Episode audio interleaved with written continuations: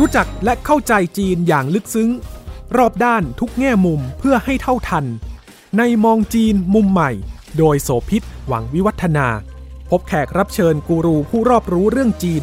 รองศาสตราจารย์วรศักดิ์มหัทโนบล อดีตผู้อำนวยการศูนย์จีนศึกษา จุฬาลงกรณ์มหาวิทยาลัย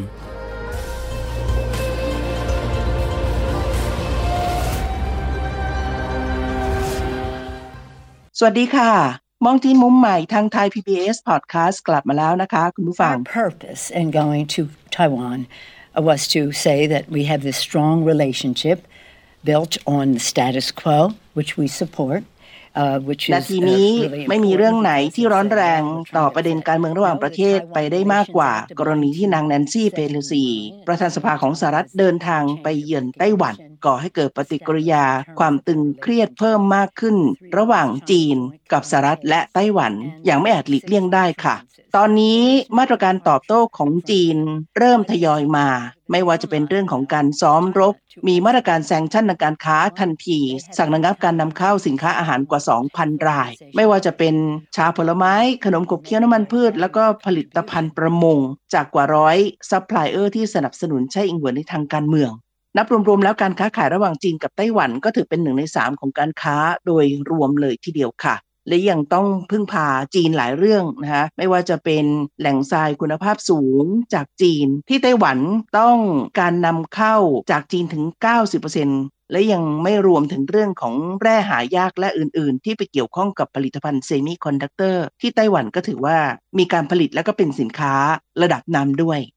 นี่พูดเฉพาะแค่ผลกระทบทางการค้านะคะ แม้ว่าในทางการเมืองนางไช่อิงเหมิงอาจจะได้คะแนนบวกต่อเรื่องของการมาเยือนของผู้นำระดับสูงของสหรัฐในครั้งนี้ ในเชิงทางคะแนนนิยมของพรรคการเมืองคงจะได้ แต่ก็ส่งผลถึงปัญหาการเมืองภายในของไต้หวันระหว่างฝ่ายที่สนับสนุนจีนแผ่นดินใหญ่ และต้องการแยกไต้หวันออกเป็นเอกราชยังมีความสัมพันธ์และมีผลกระทบด้านอื่นๆ ที่เกิดขึ้นตามมาด้วยที่เรายังต้องติดตามจับตามอง ในเชิงนโยบายการเมืองระหว่างประเทศค่ะ มองจีนมุมใหม่วันนี้จะชวนคุณผู้ฟังย้อนกลับไปดูการประกาศใช้มาตรการนโยบายจีนเดียว แล้วก็สิ่งที่เป็นการปฏิบัติของชาติต่างๆ รวมทั้งสหรัฐที่มีต่อจีนในครั้งนี้นะคะ อาจารย์วรศักดิ์มหัทนบลที่ปรึกษาศูนย์จีนศึกษา จุฬาลงกรณ์มหาวิทยาลัยจะคุยกันค่ะ สวัสดีครับ การศึกรอบนี้ยังไม่จบนะคะเพราะว่าปฏิบัติการที่จีนจะมีต่อสหรัฐต่อไต้หวันเนี่ยทยอยออกมาเรื่อยๆ แต่ไม่ได้เป็นความหมายเชิงบวกเลยทั้งสิ้น แล้วก็ไม่แน่ว่าแต้มทางการเมืองที่นางใช้อิงเหวินเรียกว่าประสบชัยชนะเล็ก ๆ ในการดึงให้นางเพโลซีมาเยือนได้เนี่ยมันจะกลายเป็นความมั่นคงทางการเมืองระยะยาว ต่อเธอและพรรคหรือเปล่าภายในไต้หวันด้วย สถานการณ์ที่เกิดขึ้นนะคะอาจารย์ อาจารย์ประเมินว่าตกลงแล้วมันเป็นผลดีกับใครหรือผลที่เป็นเชิงลบกับใครมากกว่ากันคะเออเราจะมองไปทีละด้าน ฝั่งจีนนั้นผมคิดว่าวินาทีนี้เราคงไม่ต้องพูดถึง เพราะว่าเราก็เห็นปฏิกิริยาของจีนที่โมโหโกรธา แต่ทีนี้ที่ผมบอกว่าเรามองทีละด้านก็คือหมายถึงด้านของสหรัฐและไต้หวัน ตัวที่เป็น ผู้ก่อปัญหาก่อนนะครับ ก็คือนางแนนซี่เพโลซี จริง ๆ แล้วเมื่อย้อนมองไปดูถึงบทบาททางการเมืองของเพโลซีเนี่ยนะครับเขาจองเวรจีนมาหลายสิบปีแล้ว เริ่มตั้งแต่ตอนที่มีการชุมนุมของนักศึกษาจีนที่จัตุรัสเทียนอันเหมินจนกระทั่งนำไปสู่การนองเลือดเมื่อปีพศ 2532 เนี่ยก็ปรากฏว่าตอนนั้นเนี่ยเพโลซีเขาเป็นสสก็ยังไม่ได้ก้าวขึ้นมาใหญ่โตอะไร แต่เป็นคนที่มีมีฐานะในทางการเมือง ปรากฏว่าเพโลซีนั้นเนี่ยก็สนับสนุนการชุมนุมของนักศึกษาในครั้งนั้นพอหลังจากเหตุการณ์นองเลือดผ่านไปไม่กี่ปี เพโลซีกับนักการเมืองบางคนของสหรัฐจำนวนหนึ่งเนี่ยเดินทางไปเยือนจีนเออเธอแอบเอาป้าย ถ้าภาษาปัจจุบันก็คงเป็นเรียกว่าไวนิวนะฮะแต่สมัยก่อนก็คงเขียนด้วยผ้าเป็นข้อความที่ประท้วงการละเมิดสิทธิมนุษยชนของจีนไปอยู่ใจกลางเมืองจีนจนกระทั่งเจ้าหน้าที่ตำรวจจะต้องมาเก็บไอ้ผ้าผืนนั้นไป แล้วหลังจากนั้นเนี่ยเพโลซีเนี่ยมักจะวิจารณ์การเมืองในจีนมาโดยตลอด จนปัจจุบันนี้เนี่ยเพโลซีอายุ 82 นะครับ จะมีบทบาททางการเมืองไปได้อีกนานแค่ไหนเรามิอาจทราบได้ แต่ว่าด้วยวัยขนาดนี้เนี่ยกับบทบาทที่ผ่านมาของเธอเนี่ยไม่เว้นแม้แต่เรื่องของทิเบต หรือซินเจียงอุยกูนะครับ เธอก็วิพากษ์วิจารณ์จีน ถ้าผู้ภาษาบ้านๆก็คือก็กัดไม่ปล่อยมาโดยตลอดนะครับ ครั้งนี้เนี่ยบทบาทของเธอมีฐานะที่สูงขึ้น นั่นคือเป็นถึงประธานรัฐสภา ก็เลยทำให้เธอเนี่ยเหมือนกับจะทำอะไรทิ้งทวนให้กับจีนเออเราจะต้องไม่ลืมนะครับว่าการไปเยือนครั้งนี้ของเพโลซีเนี่ยจริง ๆ แล้วเป็นข้อเสนอของเธอเอง เป็นความต้องการของเธอเอง ส่วนไต้หวันนั้นก็แน่ละถ้าคนระดับใหญ่โตของสหรัฐมานี่ก็ยินดีต้อนรับอยู่แล้ว แต่ทั้งสองคนนะครับคือผมหมายถึงชาอิงเหวินและเพโลซีนั้น คงอาจจะรู้อยู่ก่อนแล้วแหละว่า ถ้าทำอย่างนี้แล้วจีนจะโกรธเกลี้ยวอย่างไรบ้าง แต่ทั้งสองก็คงประเมินไม่ออกหรอกว่าความโกรธเกลี้ยวของจีนนั้นจะนำไปสู่อะไรบ้าง เราก็ยากที่จะประเมินความเสียหายที่เกิดขึ้น การแซงชั่นทางการค้ากับไต้หวันเนี่ยเป็นอย่างไรบ้าง ส่วนสหรัฐนั้นนะครับจีนก็ประกาศยุติการเจรจาในด้านต่างๆ ที่ดำเนินมาตลอดหลายปีที่ผ่านมานี้ ทีนี้กรณีที่พิเศษที่ต้องเราต้องพูดถึงไต้หวันอยู่บ้างก็คือว่า แล้วคนไต้หวันมีปฏิกิริยาอย่างไรกับเหตุการณ์ครั้งนี้นะฮะ ก็มีกลุ่มคนที่ออกมาประท้วงการกระทำครั้งนี้ของชาอิงเหวินเท่าที่ติดตามข่าวก็ยังไม่ถึงกับขยายวงนำไปสู่ความตึงเครียดทางการเมืองภายในของไต้หวันมากนักนะครับ ในกรณีของไต้หวันนี้เนี่ยนะฮะสิ่งที่เราจะต้องจับตาดูหลังจากนี้ต่อไปก็คือ 2 ด้านด้วยกัน ด้านหนึ่งคือผลของการซ้อมรบของจีนเนี่ย จะส่งผลกระทบทางเศรษฐกิจมากขนาดไหน อันนี้ผมหมายความว่าเมื่อจีนซ้อมรบเนี่ยคุณโสภิตลองคิดดูนะว่าเที่ยวบินต่างๆ ที่เคยบินตามปกติเนี่ยก็จะต้องยุติไป ซึ่งอันนี้มันหมายถึงมูลค่าทางเศรษฐกิจ ซึ่งตอนนี้เรายังไม่ได้มีการประเมินกันนะว่าจะเสียหายเท่าไหร่ ประการที่ 2 ก็คือการแซงชั่นของจีนในด้านการค้าที่มีอยู่กับ ไต้หวันนะครับว่าจะปรากฏออกมาด้วยมูลค่าทางเศรษฐกิจมากขนาดไหน ส่วนของสหรัฐนั้นนะครับการยุติการเจรจาในด้านต่างๆเนี่ยนะครับผมคิดว่าจะมีผลกระทบในระยะยาว แล้วจีนก็ไม่ได้บอกว่าจีนจะยุติไปถึงเมื่อไหร่ สิ่งที่เกิดขึ้นแน่ ๆ แล้วแทบจะไม่ต้องประเมินอะไร ก็คือการที่จีนเนี่ยห้ามมิให้เพโลซีและครอบครัวเดินทางเข้าประเทศจีนอีกนะครับ แล้วหลังจากนี้ ชะตากรรมทางการเมืองของเปโลซีผู้มีวัยถึง 82 เนี่ยจะเป็นอย่างไร เธอก็คงสมความปรารถนาแล้วนะครับที่ได้ใช้ตำแหน่งทางการเมืองสูงสุดของเธอทำในสิ่งที่เธอต้องการมาหลายสิบปี ผู้นำสหรัฐประธานาธิบดีโจไบเดนนะประกาศตลอดมา แล้วก็บอกว่ายังยึดมั่นในนโยบายจีนเดียว แล้วแถมก่อนหน้าการเยือนครั้งนี้ก็มีการคุยกันกับประธานาธิบดีสีจิ้นผิงยาวถึง 2 ชั่วโมงที่ทำให้ทั้งโลกจับตาว่าดูเหมือนกับจะเป็นสัญญาณเชิงบวก แต่การกระทำของเปรูซีนี่ก็พลิกกลับมาทันที แล้วก็ทำให้ภาพที่เกิดขึ้นก็คือไบเดนไม่สามารถจะห้ามปรามเปรูซีได้ แม้ว่าจะบอกนโยบายจีนเดียวก็ตาม โดยการบอกว่า เป็นอิสระในการตัดสินใจของเธอ คือกำลังพยายามจะยืนยันเรื่องของความเป็นประชาธิปไตย ในขณะที่นางเพโลซีเองเนี่ยประกาศจุดยืนเรื่องส่งเสริมการสนับสนุนการเคลื่อนไหวเพื่อประชาธิปไตยมานานในท่าทีของเธอรวมทั้งก่อนหน้านี้เธอก็เคยเยือนยูเครน เพื่อประท้วงในกรณีของการรุกเข้าไปของรัสเซียด้วยเช่นเดียวกันค่ะ And they may keep them from going there, but they're not keeping us from going to Taiwan. We will not allow them to to. So we think that their reaction, that was our purpose to salute this thriving democracy. Don't take it from me. Freedom House said one of the freest uh, democracies in the world. We will not allow ตัวนี้มันสะท้อนให้เห็นความล้มเหลวของการเมืองในสหรัฐไหมคะในแง่ที่ทำให้ผู้คนอาจจะมีความสงสัยว่าตกลงพูดว่านโยบายจีนเดียวที่ยอมรับเนี่ยมันจริงหรือเปล่าหรือมันมีหลายหน้าของการเล่นเกมไพ่ทางการเมืองระหว่างประเทศคะอาจารย์ ทั้งที่ผมวิเคราะห์เองแล้วก็ได้พูดคุยแลกเปลี่ยนกับเพื่อนนักวิชาการด้วยกัน ผู้เชี่ยวชาญด้วยเนี่ยดูเหมือนมันมีน้ำเสียงอันหนึ่งที่คล้าย ๆ กับสิ่งที่คุณโสภิตพูดไปในด้านที่สองมากกว่าก็คือ หลายคนมองว่า เอ๊ะ ก็เพิ่งมีการจะพูดคุยทางโทรศัพท์ยาวนานเป็นชั่วโมง ระหว่างสีจิ้นผิงกับโจไบเดนมาเนี่ยนะครับ แล้วโจไบเดนก็ยืนยันในเรื่องของการเคารพต่อหลักการจีนเดียวนะครับ มันก็น่าจะดี แล้วทำไมจู่ๆมันเกิดกรณีของเพโลซีที่เดินทางไปเยือนไต้หวันขึ้นมาได้ ความเห็นต่างๆ หรือแนววิเคราะห์เนี่ยมันมีเรื่องหนึ่งนะที่คล้าย ๆ กับที่คุณโสภิตพูดในในในด้านที่ 2 ก็คือว่าเอ๊ะมันคล้าย ๆ กับ 2 คนนี้รู้เห็นเป็นใจกันหรือเปล่า ในด้านหนึ่งโจไบเดนเนี่ยก็โอภาปราศัยกับสีจิ้นผิงได้ด้วยดี แต่อีกด้านหนึ่งมันเหมือนกับขยิบตาให้กับเพโลซีเดินทางไปเยือนไต้หวัน ทั้งๆทที่เป็นที่รู้กันว่าอำนาจประธานาธิบดีสหรัฐนั้นมีอยู่สูงมาก เราจะสังเกตได้ว่าแม้แต่การร้องขอไม่ให้เพโลซี มาเยือนไต้หวันในขณะที่บรรยากาศการพูดคุยระหว่างไบเดนกับสีจิ้นผิงกำลังเป็นไปได้ด้วยดีเนี่ย เราก็พบว่าไบเดนไม่ได้ทำอย่างนั้นเลยนะครับ ก็คือปล่อยให้เพโลซีเดินทางมาเยือนไต้หวัน เหมือนกับหลอกให้จีนตายใจ ตอนแรกเนี่ยเพโลซีออกข่าวใช่ไหมครับว่าจะเดินทางไปเยือนไต้หวัน จีนก็ประกาศบอกว่าจะคัดค้านเรื่องนี้จนถึงที่สุด แล้วหลังจากนั้นข่าวก็มีต่อไปว่าอ้าวเพโลซีเปลี่ยนใจละไม่ไปละ ตอนนั้นเนี่ยเราก็จะพบว่าท่าทีของจีนก็ ผ่อนคลายลง แต่จู่ๆมันเหมือนกับเพโลซีย่องเข้าไปในไต้หวันแบบเงียบๆแล้วจงใจให้มันปรากฏเป็นข่าว ค่ะ อุตสาห์วางแผนเส้นทางการบินอ้อมถึงสองชั่วโมง ก็เรียกว่าคืนนั้นเนี่ยผู้คนที่สนใจข่าวติดตามดูมอนิเตอร์เส้นทางการบินเรดาร์ต่างๆเนี่ยลุ้นยิ่งกว่าเป็นเรื่องของหนังอีก แต่การปรากฏตัวของเธอพอเยือนไต้หวันเสร็จปั๊บเธอก็ไปเกาหลีใต้ต่อก็น่าสนใจปฏิกิริยาว่าเกาหลีใต้คงประเมินความเสี่ยงอยู่พอสมควรเหมือนกันว่า ถ้าเกิดว่ายินดีต้อนรับแบบอ้าแขนรับปรีดาด้วย หมายความว่าเกาหลีใต้ก็จะพยายามประกาศตัวเป็น ไม่ได้เป็นพันธมิตรกับจีน ก็เลยทำให้มีท่าทีที่ระมัดระวัง ใช่ครับ เพราะฉะนั้นกรณีของเกาหลีใต้ก็เรียกว่าเล่นเป็นนะครับ อืมทีนี้ถ้ากลับมาถึงเรื่องผลกระทบที่เกิดขึ้นเนี่ย เชื่อแน่ว่าทั้งสองฝ่าย คือทั้งไต้หวัน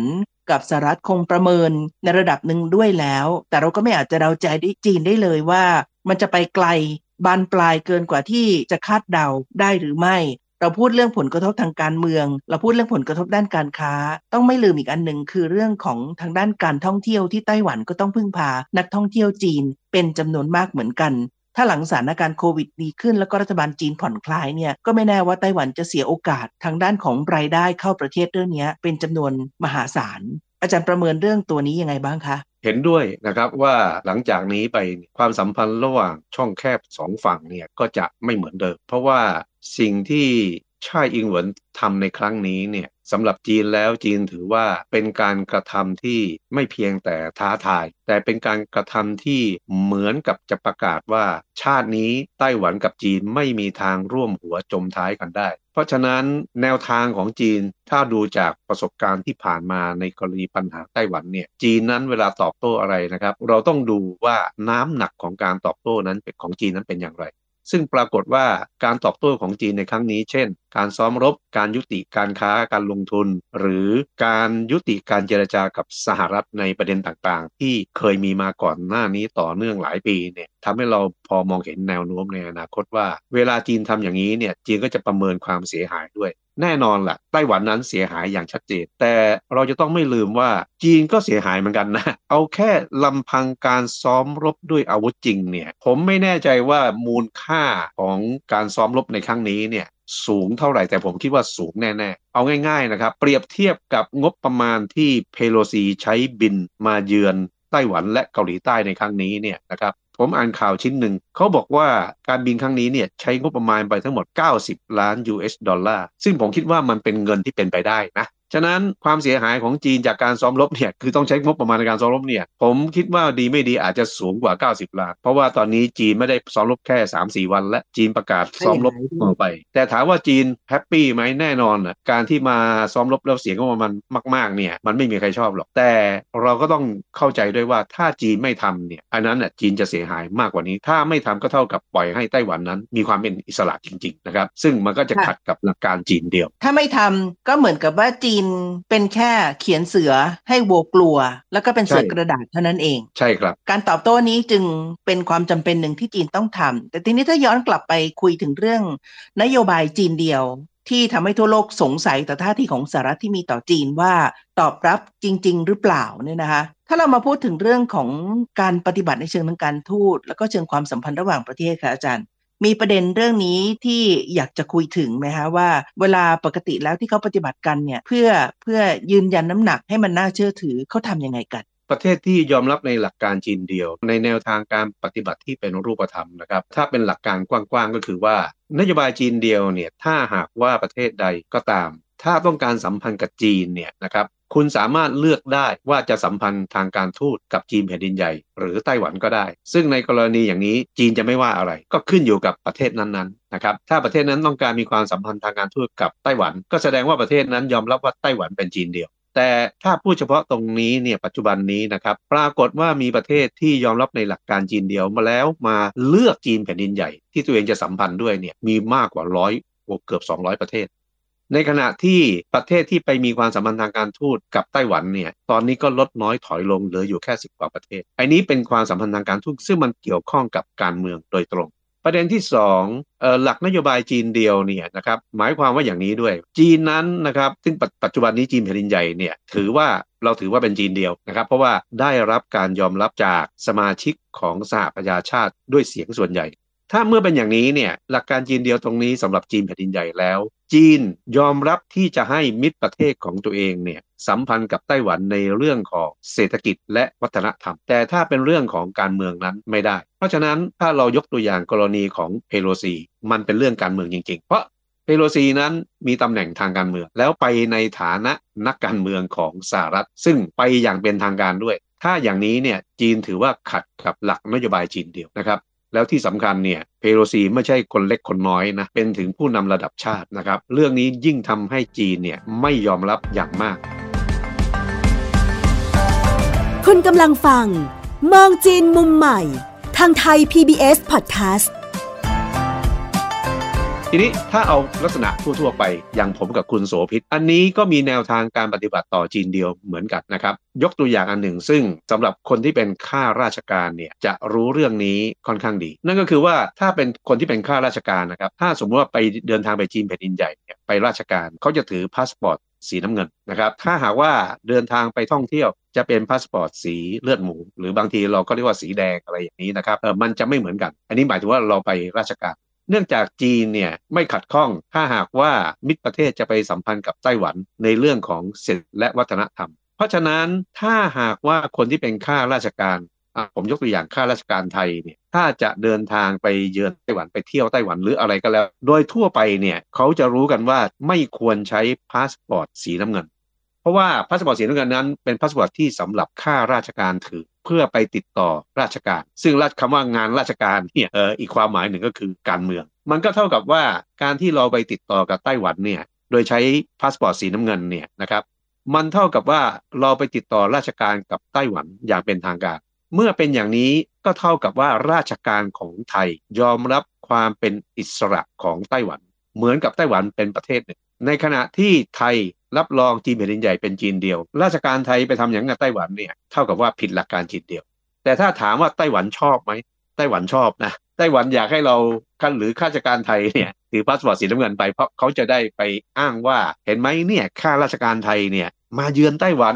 มันเหมือนกับว่าข้าราชการไทยนั้นยอมรับความเป็นอิสระของไต้หวันอะไรทำนองนี้ อันนี้เราต้องระวังนะครับเราต้องระวังค่ะ ในแง่ของความสัมพันธ์สำหรับคู่กรณีที่มีความขัดแย้ง หรือมีประเด็นอ่อนไหวระหว่างกัน ไทยแล้วก็นานาชาติในฐานะบุคคลที่3เนี่ยควรจะต้องมีรายละเอียดรอบคอบมากเพียงพอในการแสดงท่าที อีกกรณีหนึ่งคล้าย ๆ กันก็คือ เรื่องที่จีนมีข้อพิพาทกับบรรดาชาติต่างๆ ในอาเซียนเรื่องของทะเลจีนใต้ เวลาที่เราใช้เรื่องของแผนที่ในการอ้างอิง หลักเขต การปักหมุดการบอกกล่าวว่าพื้นที่บริเวณของจีนเนี่ยครอบคลุมอย่างไร หรือการใช้แผนที่เพื่ออ้างอิงถึงเรื่องของสถานการณ์ดังกล่าว ก็ต้องระวังในการใช้แผนที่ที่มีการบวกรวม เส้นประเก้าจุดที่จีนใช้อ้างสิทธิ์เหนือทะเลจีนใต้ทำนองนั้นไหมคะอาจารย์ใช่ครับ ทุกวันนี้ถ้าเราไปดูแผนที่จีน เมื่อเวลาจีนเขาเขียนแผนที่ของตัวเอง เขาก็ต้องระบุว่าพื้นที่ตรงไหนอยู่ในอำนาจอธิปไตยของของจีน เพราะฉะนั้นเมื่อจีนอ้างว่าทะเลจีนใต้นั้นเป็นของจีนเนี่ยจีนก็เลยเขียนเส้นปะเก้าเส้นนะครับ ว่าวงล้อมคล้ายๆ กับรวงพึ่งเลยนะล้อมรอบทะเลจีนใต้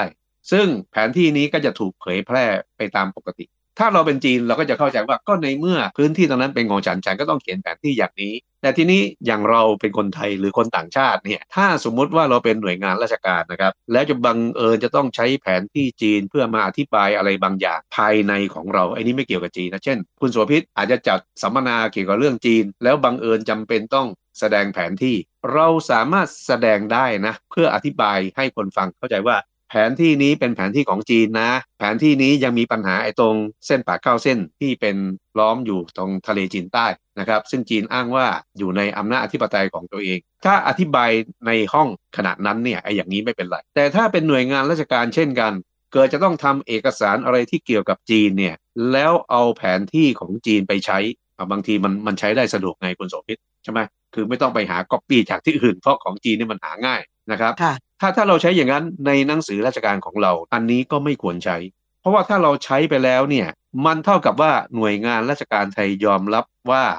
ทะเลจีนใต้นั้นเป็นของจีน ทั้งๆทนี่ในความเป็นจริงแล้ว มันยังเป็นข้อพิพาทกันอยู่ ยังไม่ได้ข้อสรุปอย่างอย่างเวลาผมเขียนตำรา หรือเกี่ยวกับเรื่องจีนนะครับ ผมจะมีแผนที่จีนลงไว้ในตำราของผมด้วย แต่ว่าเวลาผมลงเนี่ย ผมจะตัดไอ้เส้นปากเก้าเส้น ตัดสิ่งที่จีนอ้างออกไปนะครับ คือปล่อยให้มันว่างๆเอาไว้ว่ายังยังไม่รู้ว่าเป็นของใคร ผมหมายถึงทะเลจีนใต้นะ ยังไม่รู้ว่าเป็นของใครนะครับเพราะว่าผมเป็นข้าราชการใช่ไหมครับตำราที่ผมเขียนงานวิจัยที่ผมเขียนเนี่ยออกมาในนามของจุฬาลงกรณ์มหาวิทยาลัยเนี่ยมันก็เป็นหน่วยงานของรัฐนะครับ เพราะฉะนั้น ถ้าผมทำหนังสือเล่มหนึ่งแล้วมีแผนที่ของจีนเอามาใช้แบบเต็มร้อยโดยไม่ตัดเอ่อไอ้ตรง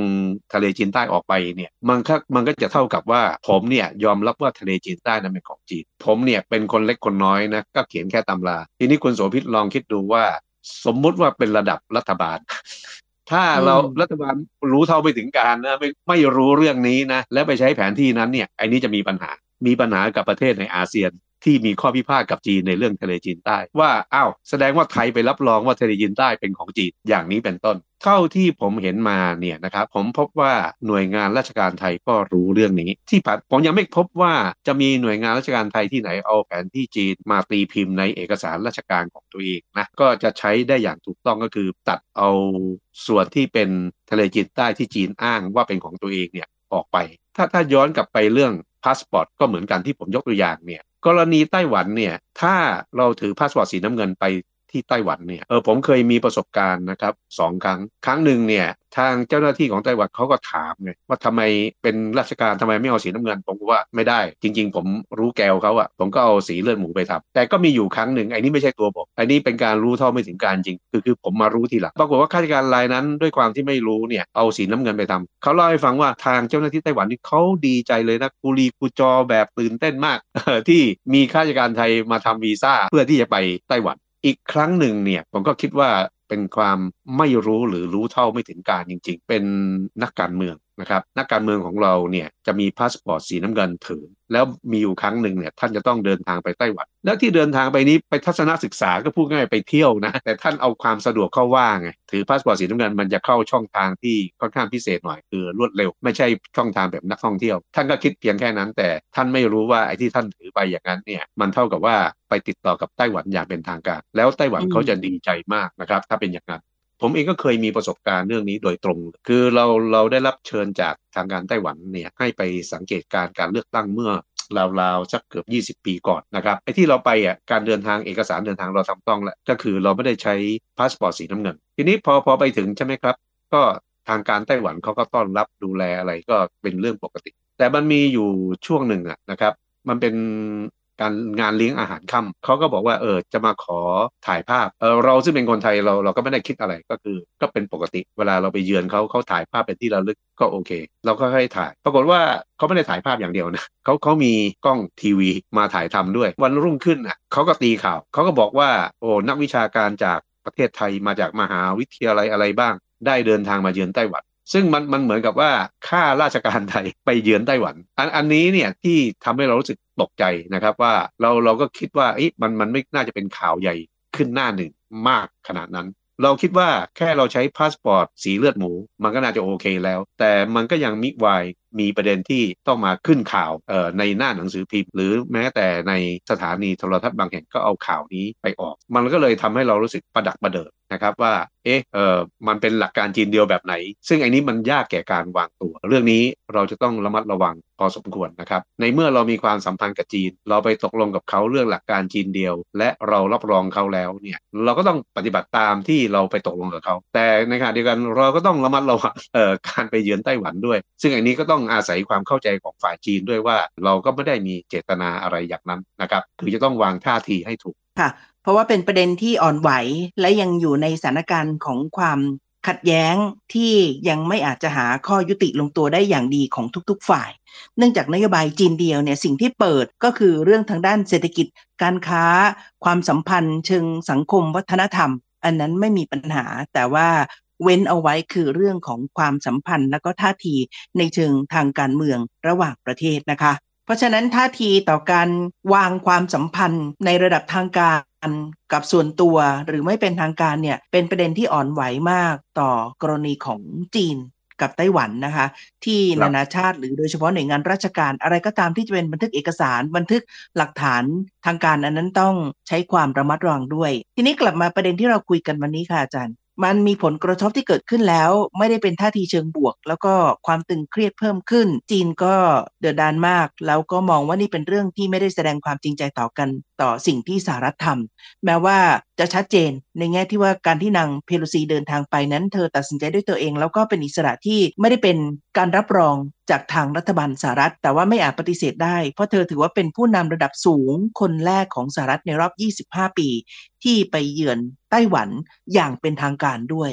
ฉากจากนี้ไปค่ะอาจารย์ เราต้องติดตามเรื่องของการตัดสินใจตอบโต้ของจีนที่มีต่อทั้งไต้หวันและสหรัฐและมีประเด็นอะไรอื่นอีกไหมคะที่ ยังต้องเฝ้าระวัง เพราะว่าสถานการณ์ไม่น่าจะคลี่คลายในเวลาอันสั้นค่ะไอความเสียหายที่จะเกิดขึ้นนะจากการซ้อมรบอะไรต่างๆ หรือการยุติการค้ากับไต้หวันของจีนเนี่ยนะครับต้องต้องรอให้เหตุการณ์สงบก่อนเราถึงจะประเมินค่าได้ แต่ทีนี้สิ่งหนึ่งที่ผมรู้สึกว่ามันไม่น่าเกิดขึ้นเลย อันเนื่องมาจากพฤติกรรมของเพโลซีในครั้งนี้เนี่ยก็คือการที่จีนประกาศยุติการเจรจากับสหรัฐในด้านต่างๆ เอาเอาสองเรื่องนะที่ผมคิดว่าน่าเสียดายมากก็คือว่าการเจรจาเรื่องภาวะโลกร้อน สหรัฐกับจีนเนี่ยถือเป็นสองประเทศที่ปล่อยก๊าซคาร์บอนขึ้นสู่ชั้นบรรยากาศสูงมากนะครับสหรัฐนั้นเราไม่ต้องพูดถึงความรับผิดชอบหรอกสหรัฐนั้นไม่มีความรับผิดชอบเลยเกี่ยวกับเรื่องภาวะโลกร้อน แล้วสหรัฐก็เป็นประเทศที่ปล่อยคาร์บอน ขึ้นสู่ชั้นบรรยากาศสูงที่สุดในโลก แล้วมีจีนตามมาติดๆแต่จีนนั้นยังดีที่จีนยอมรับไอ้ข้อตกลงปารีสเกี่ยวกับเรื่องสิ่งแวดล้อมนะครับ ทีนี้ถ้าเกิด 2 ประเทศนี้เจรจากันใช่ไหมครับ มันก็เป็นเรื่องที่ดีว่าทั้งสองจะได้ช่วยกันในเรื่องลดภาวะโลกร้อนได้อย่างไรเขาเจรจากันมาหลายปีนะ ซึ่งแน่นอนแหละมันมันก็ต้องหาข้อยุติจนได้ แต่พอเกิดเหตุการณ์นี้จีนก็ระงับการเจรจา อันนี้ก็เป็นประเด็นหนึ่งที่น่าเสียดาย อีกประเด็นหนึ่งก็คือยุติการเจรจาเรื่อง อาชญากรรมข้ามชาติ ซึ่งเรื่องนี้มันอาจจะเกี่ยวข้องกับความมั่นคงโดยตรงหรือโดยอ้อมก็ได้ เพราะว่าอาชญากรรมข้ามชาติของสองประเทศนี้เป็นเรื่องที่ละเอียดอ่อนและที่ผ่านมาก็มีการเจรจากันได้ด้วยดี พอมันยุติไปแล้วเนี่ยก็ไม่รู้จะทำยังไง ก็ต้องรอดูต่อไปว่าในอนาคตนั้นจะมีการรื้อฟื้นการเจรจาได้อีกเมื่อไหร่ จุดเริ่มต้นเนี่ยมันมาจากบทบาทของสหรัฐเองในกรณีของเพโลซี นางแนนซี่เพโลซี ประธานสภาผู้แทน ราษฎรสหรัฐได้สร้างประวัติศาสตร์ของตัวเธอเอง ในหนึ่งหน้าไว้เรียบร้อยแล้ว ว่าเป็นผู้นำระดับสูงคนแรกของสหรัฐไปเยือนไต้หวันท่ามกลางความไม่เห็นด้วยของรัฐบาล แล้วก็ไม่ได้แสดงท่าทีของการยอมรับนโยบายจีนเดียว เธอทิ้งระเบิดลูกใหญ่เอาไว้นะคะคุณผู้ฟัง เป็นเผือกร้อนที่ทำให้สามฝ่าย ต้องมาตามเก็บประเด็นต้องมาแก้ไข แล้วก็หาทาง คลี่คลายผลกระทบที่ตกหนัก ซึ่งคนที่หนักที่สุดก็น่าจะเป็นไต้หวัน แล้วก็ลูกชิงก็ส่งมาที่นานาชาติกับระหว่างประเทศด้วย เพราะการประกาศระงับความสัมพันธ์กับสหรัฐของจีน ทั้งในเรื่องที่อาจารย์บอกเมื่อสักครู่ว่า การเจรจาเรื่องการเปลี่ยนแปลงสภาพอากาศหรือ climate change แล้วก็รวมทั้งเรื่องของข้อตกลงที่เกี่ยวข้องกับการส่งตัวอาชญากรข้ามชาติกลับประเทศ ความช่วยเหลือ ด้านตุลาการ เรื่องของความร่วมมือกับสหรัฐในการส่งตัวผู้พยพผิดกฎหมาย แล้วก็เรื่องของการต่อต้านยาเสพติดระหว่างกัน แถมกระทรวงการต่างประเทศแล้วก็ทางกลาโหมของจีนเนี่ยก็ประกาศบอกว่าจะมีแผนยุติการโทรศัพท์ติดต่อโดยตรงระหว่างผู้นำทางทหารของทั้งสองฝ่าย เช่นเดียวกับการประชุมด้านความมั่นคงด้วย นี่เป็นแค่จุดเริ่มต้นเท่านั้นนะคะ แต่ผลกระทบใหญ่หลวงที่ติดตามมา ก็เป็นเรื่องที่เราต้องติดตามค่ะว่า ความขัดแย้งเรื่องนี้จะคลี่คลายลงได้อย่างไร และใครที่สามารถจะเป็นกาวใจเพื่อทำให้ความสัมพันธ์ของ 3 ฝ่าย ในครั้งนี้ดีขึ้น ซึ่งก็หมายความว่าจะเป็นประโยชน์รวมกับนานาชาติที่เกี่ยวข้องทั้งทางตรงและทางอ้อมด้วยนะคะ นี่เป็นเรื่องที่มองจีนมุมใหม่เราคุยกันในวันนี้ค่ะ อาจารย์วรศักดิ์มหัทโนบุญที่ปรึกษาศูนย์จีนศึกษา จุฬาลงกรณ์มหาวิทยาลัย และดิฉันโสภิตหมังมีวัฒนาลาแล้วนะคะ สวัสดีค่ะ สวัสดีครับ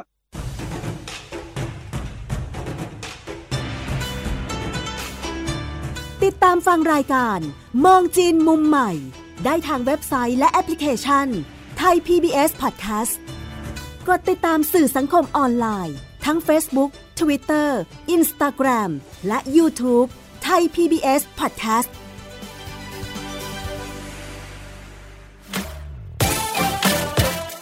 This is Thai PBS Podcast. We the world, we the voice.